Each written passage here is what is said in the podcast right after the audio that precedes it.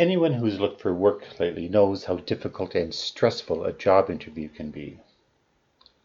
First off, just having to look for work in this day and age is nothing like it was 10, 20 or more years ago.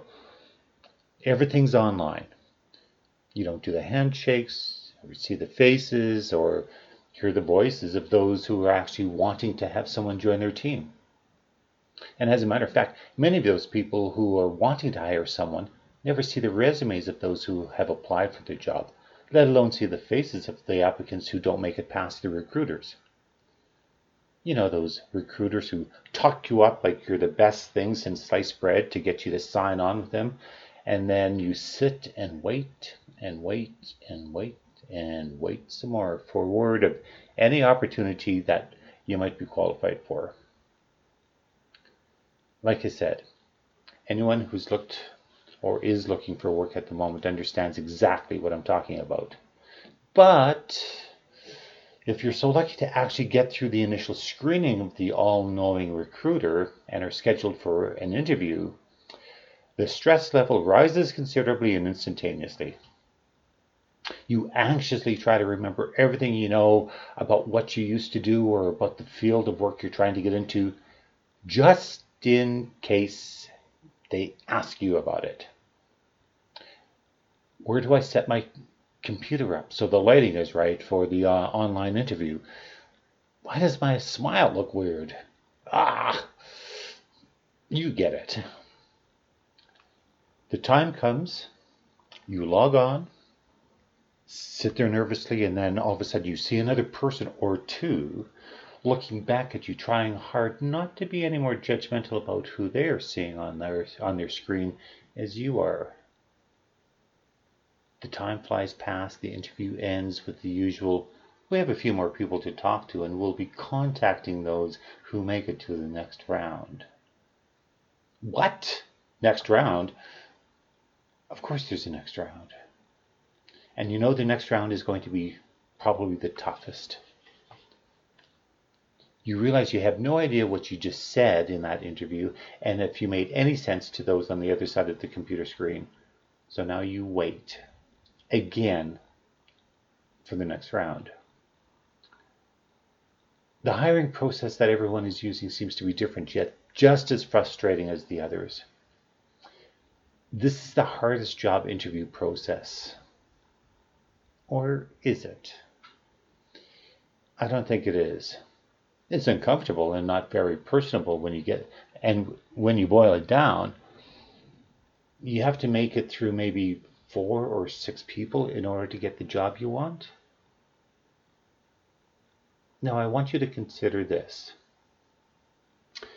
The hardest job interview in the world is that of an election.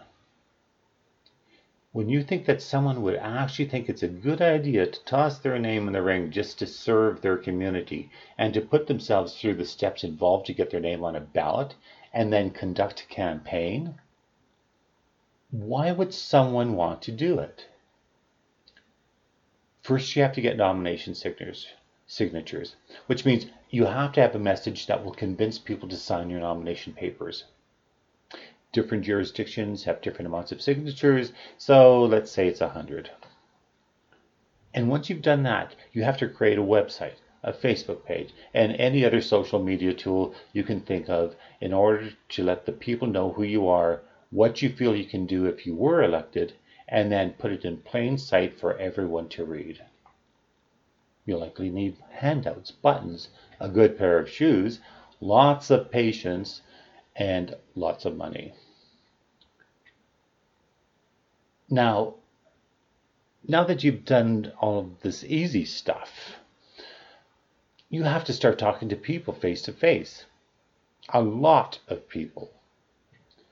Nowadays, it's not always possible to talk to them face to face in person, but perhaps by Zoom or uh, FaceTime or something like that. You also have to be ready to state your position on anything that a random person might think of. You have to be prepared to listen to every issue someone might have and try to convince them that you have an answer of some type for them to think that you are worthy of their vote. And let me tell you, you can spend up to 30 minutes or more with someone and they will agree with everything you've said. Then all of a sudden, you mention one thing that they disagree with, and it's uh, sorry if that's the way you feel about it. I can't vote for you.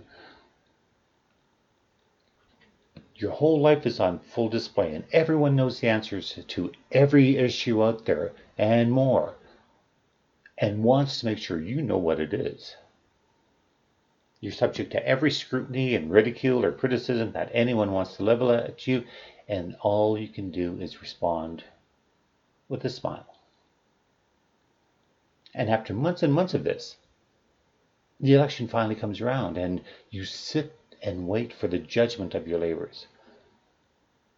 You can hope for the best, but if you're running against an incumbent, it's almost impossible to win.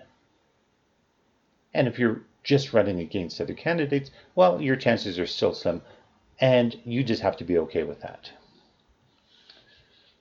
So, as the results slowly come in, you wonder if there was something more you could have done to better get your message out there. Could there have been a different way to say something that would have connected better with the public? And as you sit there with others watching the results come in, you try to remain optimistic knowing that it might not end well, while others look at you to see how you're reacting to the results on the on the television. Awkward. The thoughts of the faceless recruiters who chatted you up into believing you were a shoe in for the job you've applied for crossed your mind. Thinking of all those questions each person asked you as you went through the initial interview stage with thousands of people, hoping that it was enough to get you to the next stage. When you're passionate about whatever it is you're hoping to do for the next stage in your life, whatever it is, you set yourself up to be tested by others to ensure you are fit for the position you hope to get.